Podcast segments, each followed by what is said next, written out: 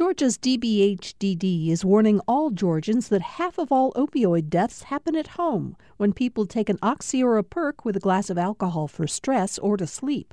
Learn more about protecting families from opioid overdoses at opioidresponse.info.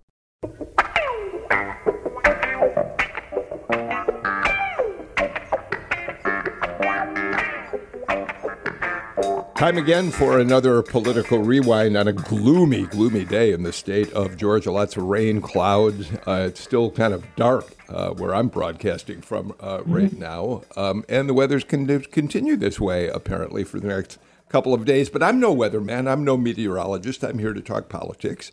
And I have mm. just the panel uh, to do that today, starting with Tamar Hallerman uh, senior reporter for the Atlanta Journal Constitution. Tamar, you uh, took a little vacation and are back at work again, and we're so glad to have you back on the show today. Thanks, Bill. Spent the week in Arizona getting a little sunshine. This this gloomy weather isn't uh, the the best motivation to get back into it, but I'm excited to be back. I, I, understand that. Uh, Riley Bunch, uh, who is a public policy reporter for Georgia Public Broadcasting, is back with us. Riley, you said before the show you've been counting. This is your 20th appearance on Political Rewind. Uh, that's a that's great. Uh, you've got a long way to go to catch up with these others, though. I was just going to say I don't really have much on Tamar and Alan, but thanks for keep having me back. Uh, we're glad to have you here. Um, and Alan Abramowitz, emeritus professor of mm-hmm. political science at Emory University. Alan, a long career at Emory, which uh, continues with your emeritus status, uh, but you're essentially beginning a uh, well deserved sort of retirement, I think it's fair to say, right? That's right, sort of. okay.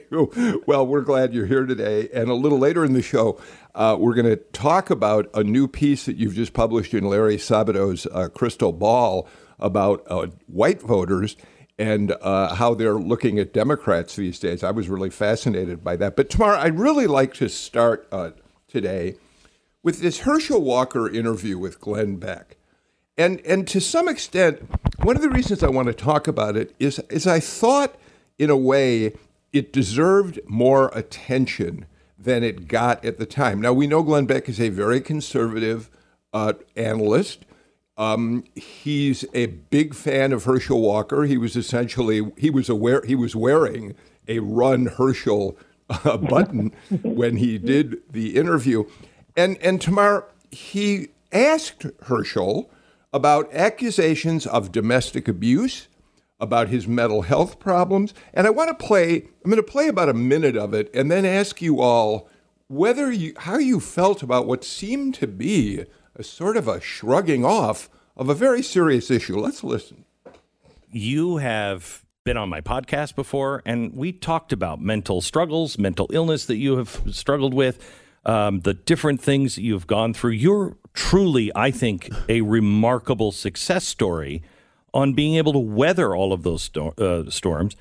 Um, CNN is now coming out and saying that I don't know there was domestic violence uh, in your past, and they say you won't address any of this stuff. Well, you know, I've already addressed all of that stuff, and if they can see Herschel Walker has never been arrested by a police officer, never been in a police station for anything, and I've told them I've addressed it all, and and and, and until they can educate themselves and maybe buy my book and read it and stuff and not make things up. And and I don't talk to them because I'm gonna not gonna let them take my eyes off the ball. I'm here to represent the state of Georgia, here to represent the United States Senate, not to go into these gotcha questions or them trying to educate themselves or trying to be funny. Because right now you're gonna take mental health back. I brought it so far today because I've been doing this for about 15 years, and what they've done is uh, taken mental health and made it like a game.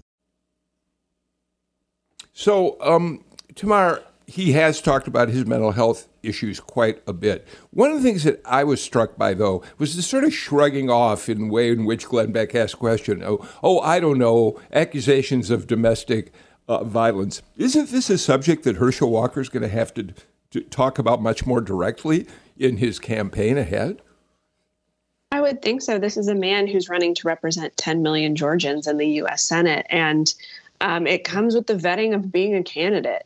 Um, I half agree with him in that I think the media sometimes can be really bad when it comes to talking about really sensitive issues like mental health. We've really bungled a lot of stories in the past when it comes to really sensitive issues like that. At the same time, it is our job to ask those questions and to keep asking those questions um, on behalf of the voters. Um, that is our job and, and that is our, our role in democracy. What I'm curious to see is whether this is going to be his strategy in the long term. You see a lot of Republican candidates now who are kind of taking that Trumpy position of not wanting to talk to anybody in the mainstream media. Is this going to be his strategy for the long term, only going on shows like um, Glenn Beck or, or Sean Hannity, or or will he start making himself available to the mainstream media? um, especially if he makes it past a primary and, and, is going to have to face the entire electorate, I think he will need to start answering those questions. So, um, so far he hasn't acted like a traditional candidate. He um, his event in Perry with with former President Trump was his first time in kind of a more traditional campaign setting, um, and I'm curious to see if this is the strategy going forward. Alan. Well, I think he's going. He asked those questions certainly. Um, and I think particularly the uh, allegations of um, domestic violence, um, which is something that is a little bit different. Um, it's not just a matter of dealing with mental health issues.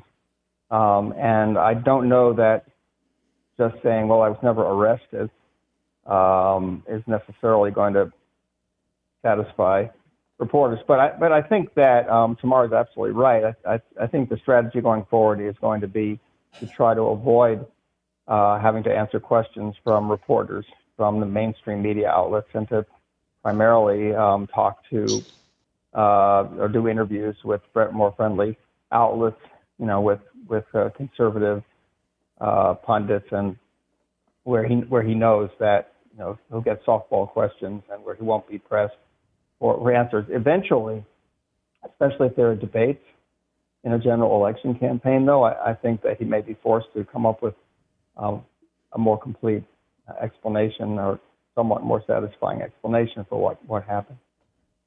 Yeah, Riley, I, I want to again focus on this notion of dismissing in such a cavalier, it, it, sounded to me like, way, this question about women who have accused him of, of, of, of violence against them. And and I wonder, is he so famous?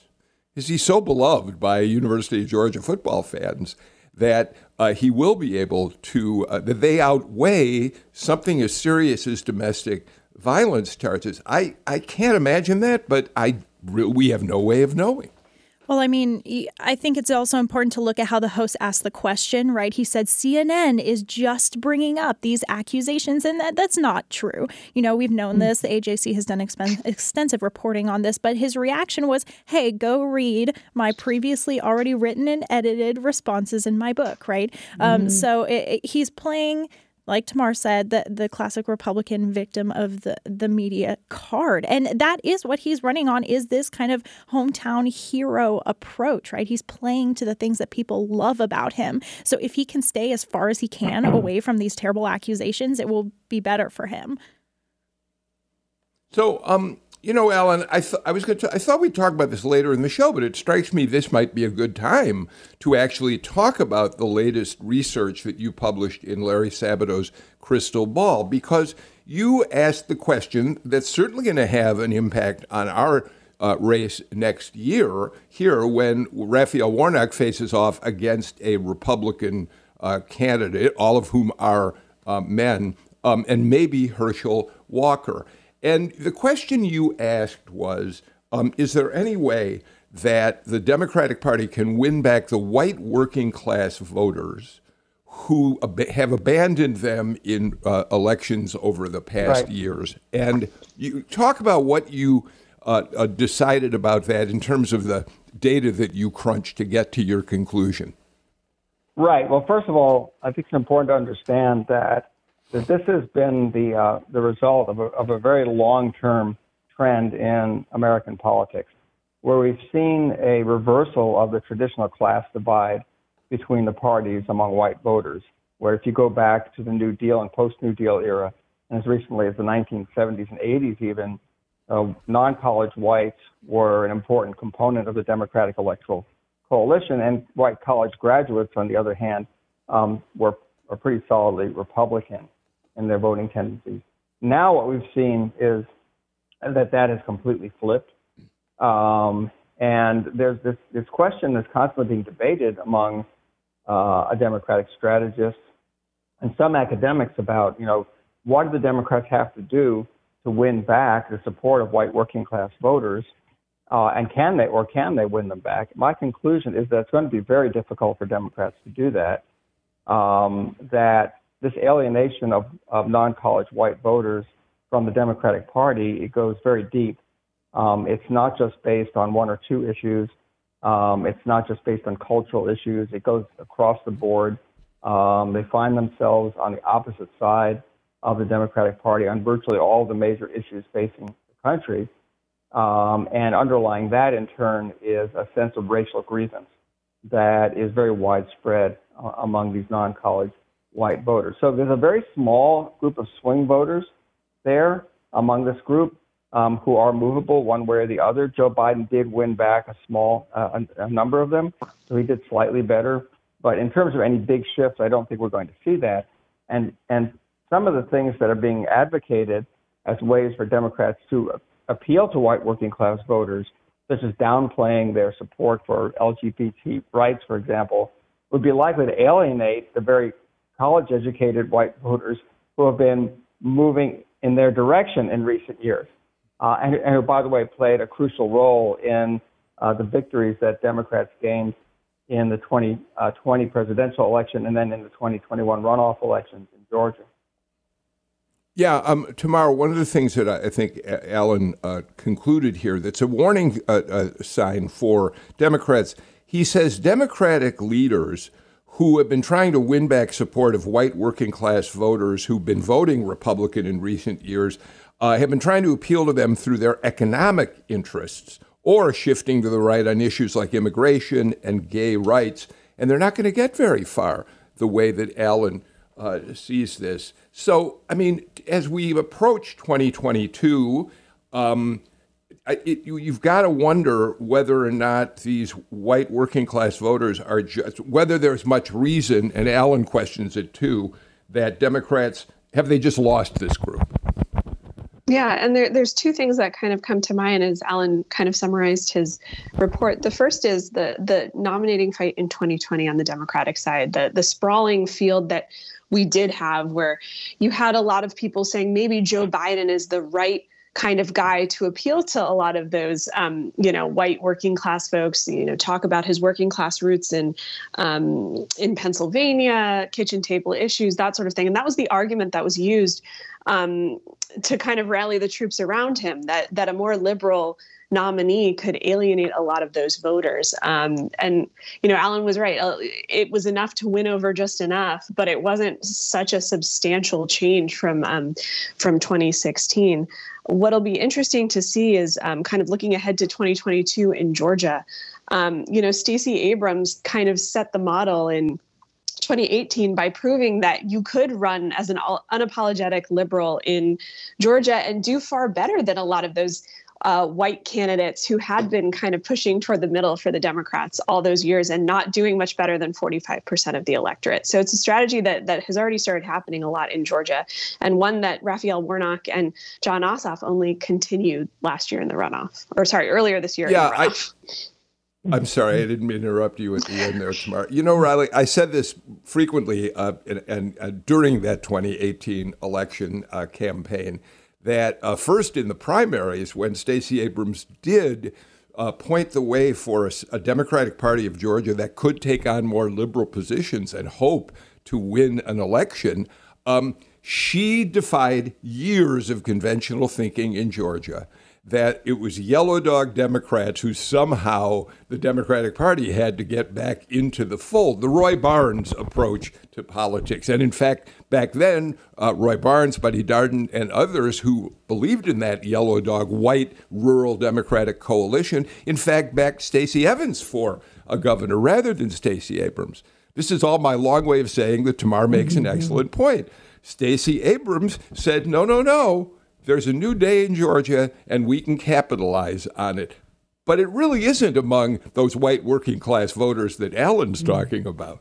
Well, I mean, I think that 2018 election and then as well as the the Senate two Senate seats this year, it showed that there are not moderate, there's not swing voters anymore, right? You mm. know, the issues have become so polarized. It's one side or the other. And you're right. Democrats have learned that they can get away with that in Georgia. They can still win with these extreme policies. And I think going back to more of a national perspective of can Democrats win this group of voters back, I think if you layer over the um, policy decisions they've had to make during the pandemic or they've leaned toward making in the pandemic, you have mask mandates, shutdowns, things like that, I think that pushes that that demographic of voters even further away, right? So any kind of gains they've had trying to win back those voters have substantially fallen backwards during the pandemic. Ellen? Yeah, I, I think that what Stacey Abrams' campaign showed, and then the uh, Biden campaign and the uh, Warnock and Ossoff campaigns in the runoff election, is that the Georgia it, it highlighted the ways that the Georgia electorate has changed over time. So uh, one of the reasons Democrats, uh, one of the key reasons that, that, that Abrams uh, outperformed these earlier Democratic candidates, and, and then uh, Biden, Warnock, and Ossoff were, were able to finally break through, is, is because of the, the increasing non-white share uh, of the Georgia electorate, and because of the uh, increasing white share of college-educated voters among, among whites, particularly in Metro Atlanta, where we saw big gains by uh, from the Dem- Democrats in 2020 and, and 2021. Uh, so it's a different it's a different electorate, um, and, and that's the key to understanding what's going to happen in, in 2022 as well. Uh, one thing we can predict with a high degree of confidence is that the voting patterns in 2022 in the elections for governor and in the U.S. Senate election are, are, are going to be very, very similar to the ones that we saw in, in 2020 and 2021 uh, you're going to see the, uh, very, very similar coalitions. You're going to see very, very similar voting patterns across the different regions uh, uh, of the state. And, and the final outcome is probably going to be decided by a very narrow margin, you know, at, at one way or the other, uh, uh, depending on which party does a better job of, of, of mobilizing its, its voters and, and, and appealing to the very small group of swing voters, um, you know, who, although small, I still would say they still can be important because the elections are so close. Yeah. I mostly agree with what Alan said, with one big exception and one big kind of variable. What's so different about 2022 is that you still have somebody as powerful as former President Trump out there um, using every chance he can to crap on Brian Kemp. And so I think would he be a more kind of conventional former president and and stay out of politics or not crap on Republican politicians who are running mm. for reelection. I would agree with Alan that that it would be kind of about the, the same, but that's going to be the big variable this year. How much is Trump's criticism of Brian Kemp at every turn? How much is that going to sour Republican voters? Um, are there going to be Republican voters who sit out entirely um, in November 2022? Are there going to be ones who just skip the gubernatorial uh, race on the ballot and then just start going from lieutenant governor on down? Um, will there be a Trumpier candidate who can challenge Brian Kemp in the primary? So far, we're not seeing that. So I think that's going to be a huge variable and one that Kemp's team has got to be sweating mm. at this moment. Yeah, you know, Riley, that makes complete sense. Uh, on one hand, I suppose if if you're um, certainly if you're Brian Kemp, you've got to be glad that no serious or and maybe that's unfair to Vernon Jones, but mm. most people don't see him as a particularly serious challenger to Brian Kemp. Uh, that nobody has emerged at this point to challenge him. He is likely to be the nominee. Uh, but mm-hmm. Tamar's point is well made. What happens in November if Trump won't stop attacking him? Will his base turn out? Will will the Republican base turn out for Brian Kemp?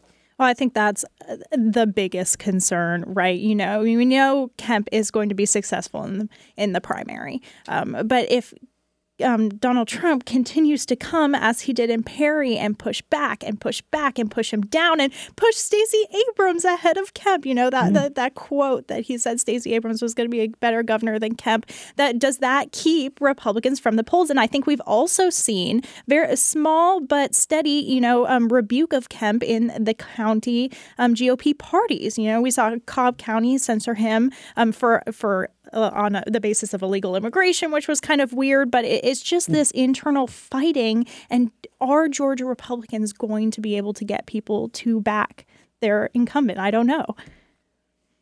Alan? Well, that, that is the big question. And um, assuming that Trump, you know, continues, uh, with, and there's no reason to think that he's going to change, uh, you know, my hunch is that um, in the end, Republican uh, voters in Georgia will rally be, behind Kemp. Uh, uh, I, I, think he's done enough, uh, and clearly he's been very concerned about uh, making sure that he does things to try to win back the support or keep the support uh, of the ba- of the Republican base, and that's why we've seen him, you know, adopt certain policies on you know, on opposing opposing mandate vaccine and mask mandates, um, and uh, taking very you know conservative uh, positions on, on, on, other issues to, to appeal to these voters. And that's why I think you're not you're not seeing uh, a strong challenger in the Republican primary. You're not seeing a serious challenger. I don't think you will. And in the in the end, I, I don't think that I don't think Trump is going to be uh, have as big an impact there uh, as a lot of people are, are suspecting even though he remains Ellen, very popular as, with the base. I, I apologize. Uh, the, as long as the ball's in your court, and, and I'd love everybody to weigh in on this eventually. Um, to what extent is President Biden's approval rating right now, which is dropping dramatically? I mean, he's essentially at 45% right now, which is where Trump was at the same point in his presidency.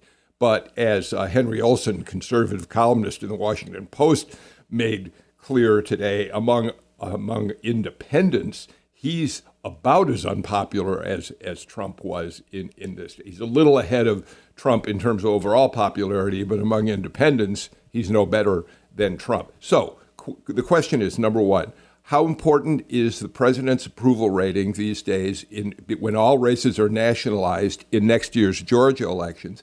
And mm-hmm. how important is the Biden agenda, the ability of Democrats to pass that agenda to what happens in Georgia next year. Your thoughts on that, Alan? Well, I, I think it matters. Um, certainly, I, I, think the Democrats would be much rather be running with a Joe Biden approval rating up in, above 50 percent uh, than than below 50 percent. Uh, it has fallen some, no question. Although I'm not sure I'd agree with the dramatic part of that statement. If you think about where he was, he was in the low low 50s, and now he's in the mid 40s or something like that.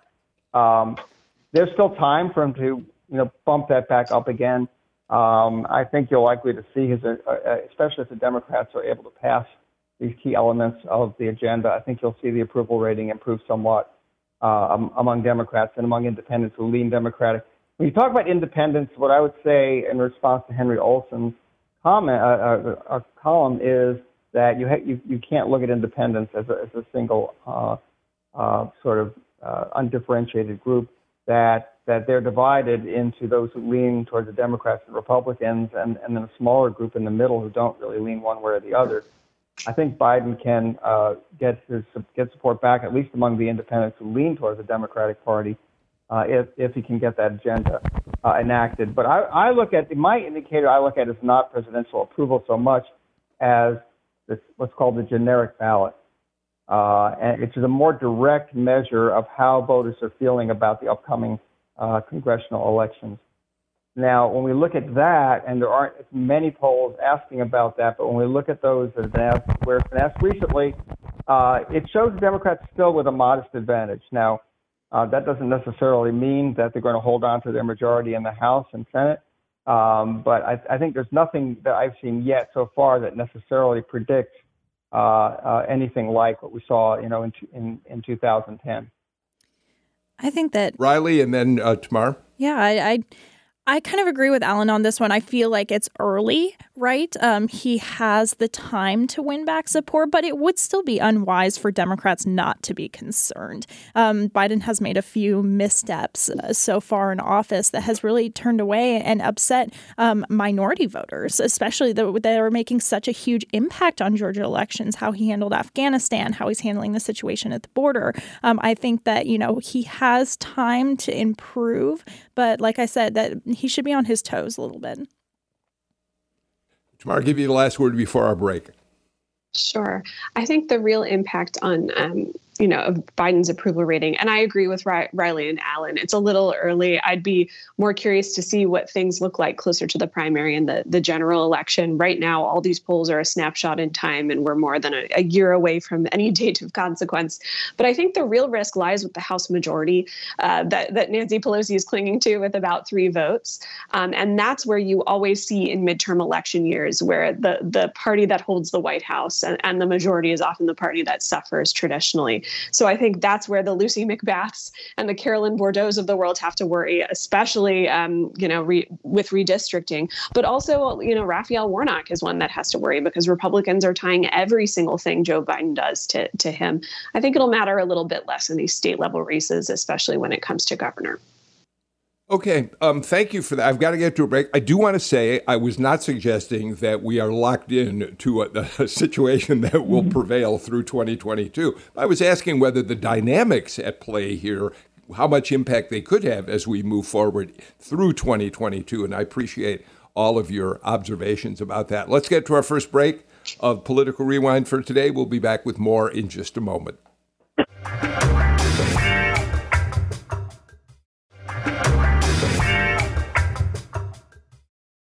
GPB's Riley Bunch, the AJC's Tamar Hallerman, and Emory University Emeritus Professor Alan Abramowitz are with us today. Um, Riley, I do want to spend a couple minutes on a report that you uh, published at GPB. It's been a week now, but we haven't seen you since it happened.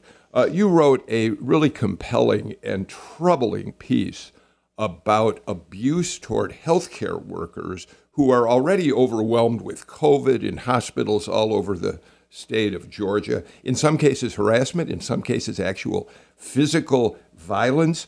Uh, tell us just a little, and, and, it had great impact. I mean, I was able to watch and see how people reacted to it. Um, tell us a little bit more about what you uh, learned. Well, I appreciate you bringing it back up on the show today. I know it's been a, a year and news cycle since that story came out, but um, you know, hospitals across the state, from north to south Georgia, they've been raising the alarm on a troubling spike in violence against their healthcare workers and staff in ER departments, in general departments. You know, against nurses. It could be anyone. It could be a technician. Um, they're seeing, and this has been a long-term problem in healthcare, right? But they're seeing this spike for many different reasons. Reasons. The hospitals are strained of resources. Um, healthcare staff are tired, and you know the retention rates are really bad, and also the COVID, you know, the the crush of COVID on hospitals, the the poli- politiz- politicization, can't even say that word, of mm. COVID and, and the tensions in the room. So hospital staff, they're just getting pummeled uh, by patients, by families, um, verbal abuse, um, physical abuse. And as state lawmakers actually are looking at this issue as in a study committee um, that the Senate is looking at right now. And they, they heard from hospitals last week. Um, and th- this is an issue they've tried to tackle before, but it hasn't gotten much better better. And at this point, it's kind of a breaking point for hospitals right now. what are if, if you have a study committee uh, looking at this in the legislature? The question is what what steps are they and what are they thinking they might do to address this? Well, that, that's the big question, right? Yeah. So they they have in the past they've enhanced penalties for people that uh, you know um, had violent outbursts against hospital staff, but that hasn't necessarily changed the situation. We're not seeing things getting better. Um, what hospitals were saying is they need more um, preventative training, right? De-escalation training, more funding for that, and also funding for staff. They are so low. Grady especially talked about how few security officers they have for their hospital that serves hundreds of thousands, right? Um, so those are some of the things they brought up during um, the study committee. But uh, another point is it's really hard to talk about these healthcare issues, these public policy issues. You know, we're seeing violence against our um, our um, public health department, right? It's hard to talk about these issues right now when they're so poli- politicized. Um, you, you talked to uh, Kelsey Reed, who's the director of patient care at Phoebe Putney Hospital uh, down in Albany, and uh, it, which was hit so hard by COVID in the initial uh, uh, round of the, the virus, and then hit again this year. And here's just a little of what she said to you about this. We are we're in our profession for a reason. We're here to to help people and to serve people, and that's our job is to take care of people. So I think that often makes it really easy to just excuse the behavior. Um, it's almost like we accept it as just being part of the job. Um, but it, it should not be the norm. We just need a need a better process of how we handle it going forward. You know, Tamar and Alan. Um, what, by the way, let's po- we can we can post a link again to your story, which is available at uh, gpb.org. So why don't we do that, uh, Sam and Sarah, so people can read the entire story? But what I started to ask Tamar and, and, and Alan is this these confrontational behaviors that in this case are all about hospital workers are being replicated in all parts of our in other parts of our society. Mm-hmm. Teachers, educators are beginning to feel the same thing. Parents who are angry either because their kid is being forced to wear a mask or they're not have don't have a mask mandate are being confronted in in very emotional in some cases um, uh, ways that are could be considered harassment it this is becoming an endemic problem across uh, sectors of our lives, and it's incredibly troubling, Tamar. And and one thing I wonder is how much a response from the legislature can really how much government can really help in a situation like this. Yes, I, I'm sure that safety officers at hospitals could help, but I think a lot of this stems toward the heat, you know, stems from the heated rhetoric we see about every political issue on social media and on cable news. And to a certain extent, a lot of these politicians are kind of feeding into this, right? Because there's on one side or the other, everyone is so steamed all the time, and so I think that's that's part of it too.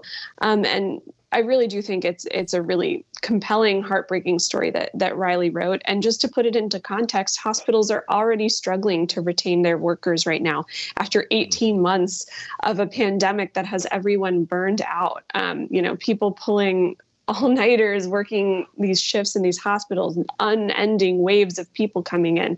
And so a lot of nurses and uh, respiratory therapists are, are leaving. Um, and so I'm sure this does not help the situation at all. Alan? Well, well, I would follow up on your point that, you know, we're not just seeing this with regard to the, you know, healthcare workers and in hospitals. We're seeing it in, in, in many areas of life, many walks of life. Um, I'm thinking now of what we've seen, for example, at, some of the local school board meetings, where um, where we're seeing these outbursts at times uh, uh, uh, among parents, um, particularly I would have to say among those uh, who are opposed to uh, things like ma- you know mask mandates. Um, so um, there's not a simple, easy solution to this. I mean, clearly, I mean, COVID is uh, has really ramped up the, the, the sort of pressure uh, here. Uh, but I, but I do think that um, a, a, large part of the blame for this goes to political leaders who have been in, deliberately you know, inflaming the, tensions uh, and, and uh, you know interfering in decisions of, of local governments, for example. Um, and I, I think that's making it more difficult. You know, Riley, I, forgive me for putting this in a personal context, but you know, I'm a child of the 60s. I, I, was out there demonstrating against the war in Vietnam. I, like a lot of people my age, we were challenging institutions in uh, fairly um, antagonistic ways, but the center held. Uh, democracy uh, prevailed. The, the, the country did not start to fall apart at that point. It looked like it might. Today, I worry about your generation. I worry about my grown children's generation and the lack of respect for institutions, the unraveling of democracy. That's a huge question and one I hope we can take up on Political Rewind at some point.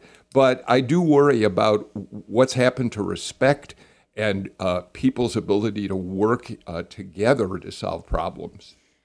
Well, God, it, it is such a big question, but I think it goes back to it's politics. It's the time in politics that we're seeing right now this divisiveness, this one side or the other. And I think, you know, being on the younger end of journalism, I don't remember a time I was covering politics when it wasn't like this, right? But I've talked to older journalists, been covering politics for decades, and they have never seen a time like this where uh, journalists are distrusted, doctors are distrusted, scientists are distrusted. It's it's so extreme, and it'll be so hard to come back come back to. And to your point, for the generations growing up in this, this is all they've known. All right. Well, I didn't mean to get all philosophical on y'all, but it's just a mm. subject that I think is deserving of a lot more uh, attention uh, in the uh, weeks and months ahead. Let's do this. Let's get our final break of the show out of the way. We still have a lot of subjects I'd love to ask the panel about, um, and we'll do that after the final break of Political Rewind.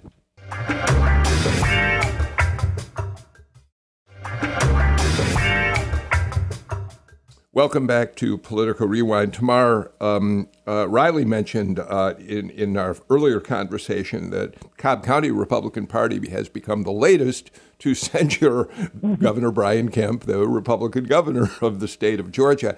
They did it on the basis of his unwillingness or his inability to fight uh, illegal immigration.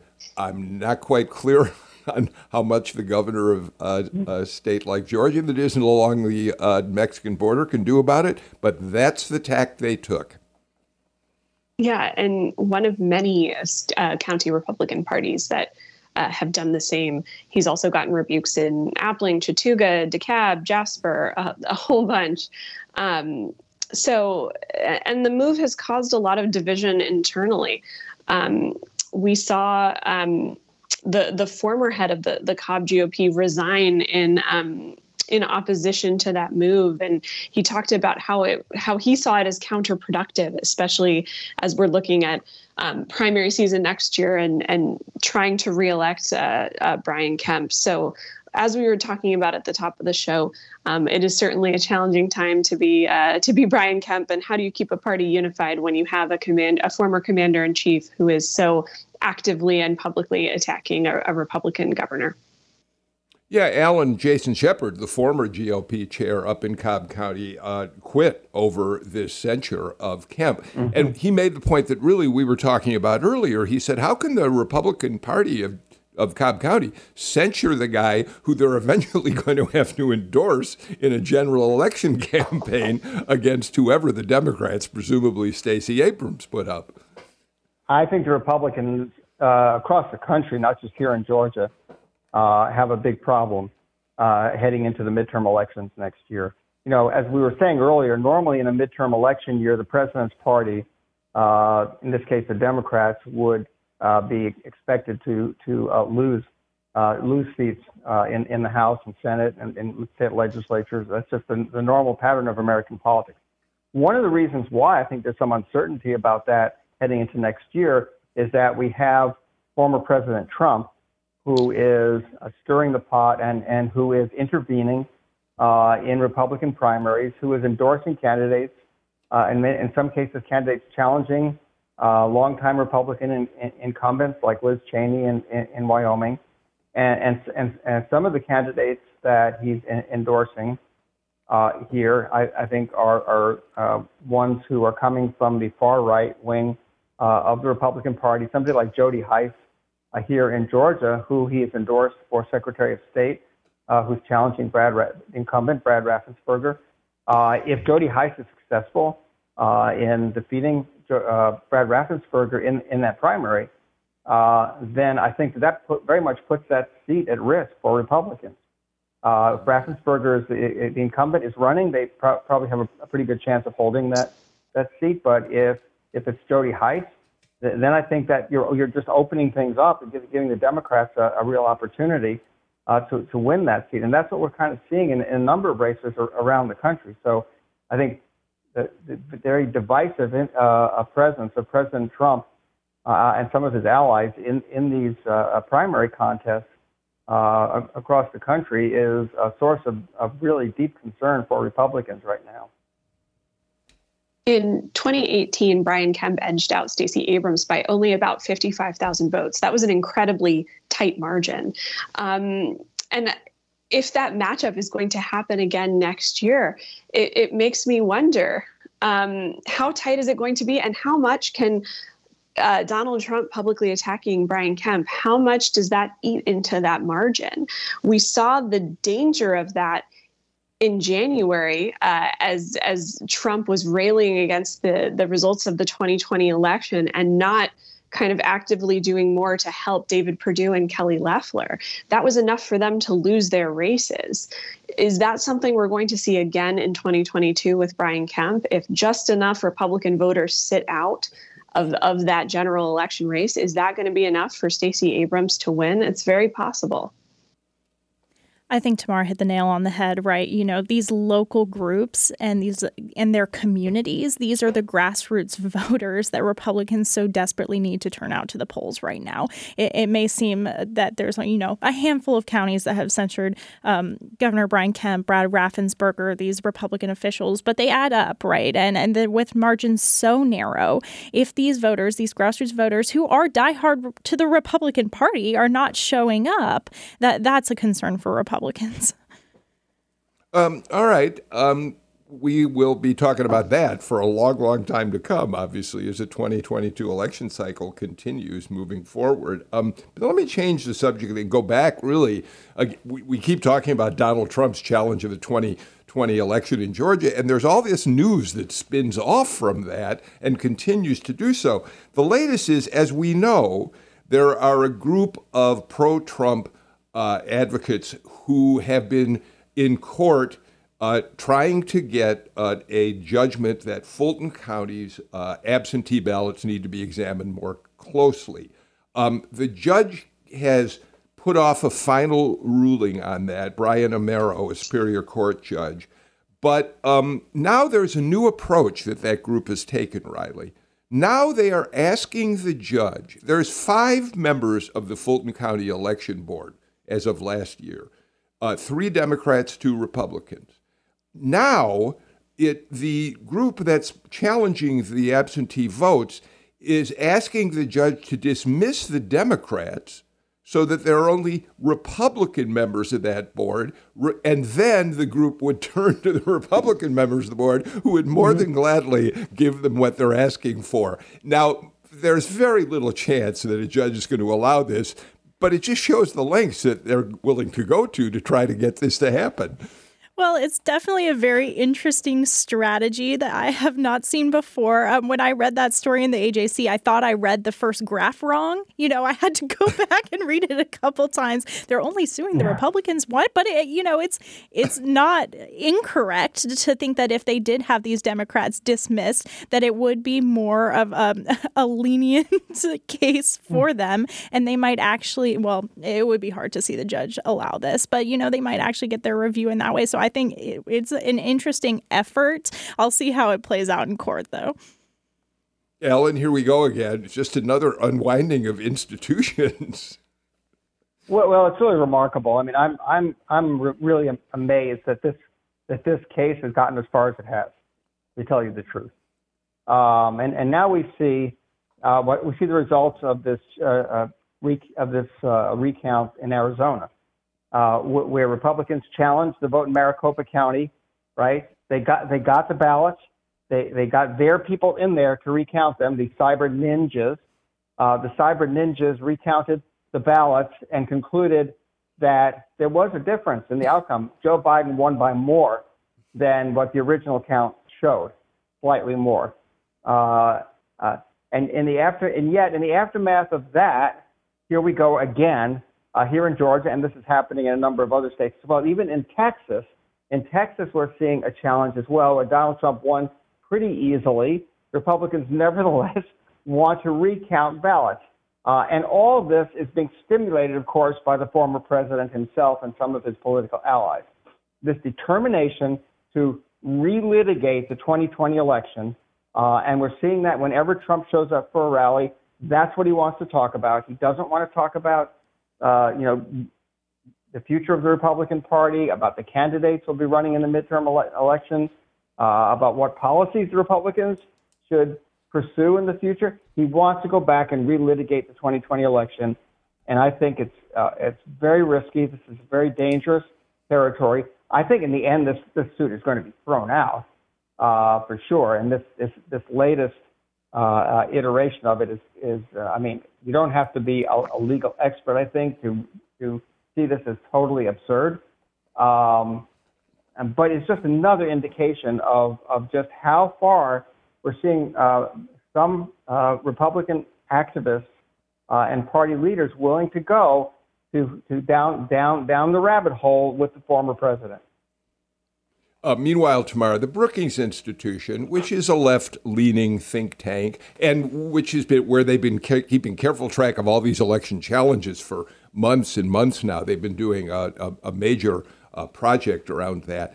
Their legal uh, analysts have now issued a report uh, which says that Fani Willis, the Fulton County DA, who is still investigating whether to bring criminal charges potentially against Donald Trump for interfering with the election, their reporting uh, and their analysis suggests that Trump really is vulnerable uh, to the possibility of being charged in, in this matter. And they issued a supplemental report after the rally in Perry a couple of weeks ago because they say that some of the comments Trump made there add fuel to the fire and give the Fulton County DA more to work with.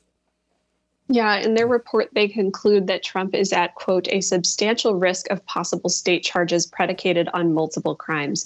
And they go on to list a whole bunch, including criminal, criminal solicitation to commit election fraud, intentional interference with performance of election duties, conspiracy to commit election fraud, racketeering, all sorts of things. The report also goes into possible legal defenses that Trump and his team uh, might use. And in general, these authors conclude that, that um, they don't think Trump has much of a, a defense. Um, of course, should be taken with a grain of salt.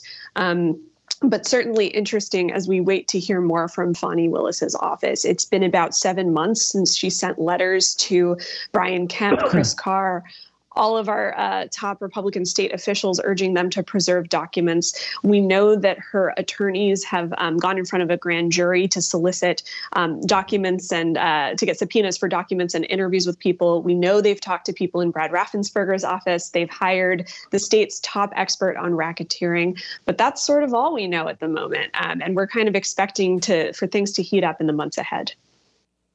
Yeah, it's going to be fascinating to watch how that proceeds, and and and if they should decide to indict, indict, the explosion would be, uh, I, I, think, so powerful that it would be really something to watch unfold. Um, let me one last quick subject before we have to leave today, Riley. I, the um, state ethics board has um, raised the ceiling for what candidates can, how much money a candidate can raise for elections in the state of Georgia. Two questions about that. Well, not a question. I had, I didn't realize the, the, the ethics board had the power to do that unilaterally. Apparently, they do. But do we really need to give candidates more money in the election cycles ahead? It just struck me as an, an we don't need any more money, Riley. Well, money in politics is uh, never a fun subject, right? And uh, I think that uh, they the board argued that they were raising this money due to inflation, right? Inflation of costs and things like that. Um, but we're seeing uh, Republicans. We've already seen Republicans open up channels for new funds for their candidates during legislative session, and I think that it kind of stems from a deep-rooted concern that campaigns, these as Georgia gets so much national attention, these campaigns are raking in more more and more cash. And if Governor Brian Kemp is up against Stacey Abrams, who is a money making machine, you know, he's going to need all the help he can get, right? So I don't think it's surprising to see um, the State Ethics Commission do this uh, ahead of such a, a, tumultuous election that we're going to see. Alan, I is obscene yeah. a word to use here? Well, I think uh, that that was exactly right. I mean, I, I think that the, the reason we're seeing these efforts to to uh, uh, allow uh, candidates, and particularly incumbents, um, to, to bring in more money, particularly Republicans, is because they're feeling the pressure uh, of heading into the, the midterm election cycle. Uh, judging by what we've been seeing on the airwaves, I don't think there's any shortage of money right now. I judge it by what we saw in 2020 and 21 when the airwaves were literally saturated with political advertisements. I mean, uh, you know, how, how much, how are they going to use this additional money? There, there is a diminishing return on campaign spending. Uh, and when you look at it, now we're talking about tens of millions of dollars being spent uh, uh on these, literally tens of millions being spent on these statewide races, uh, far, far more than, than in the past. But I, I you know, I think I, you have to question how effective is this additional spending even going to be uh, when the airwaves yeah. are already saturated and voters are already lined up. You know, voters, people, the vast majority are already lined up uh, and, and, and I, am very skeptical that it's going to end up making much difference one way or the other. Uh, we're out of time. Alan Abramowitz gets the last word on today's show. Um, Alan, thank you so much. Uh, it was great to have you here. Tamar Hallerman, we always love Tuesdays when you're with us. And Riley Bunch, thank you for being here for today's show. That's it for Political Rewind today. Sarah Callis, Sam Bermas-Dawes, thank you for your work on the show today. We're back, of course, with a new show tomorrow. And as I close, I like to say, please take care, stay healthy, wear your mask when you're around people, especially indoors, and go get a flu shot since I know you're already vaccinated against COVID. Mm-hmm. See you all tomorrow.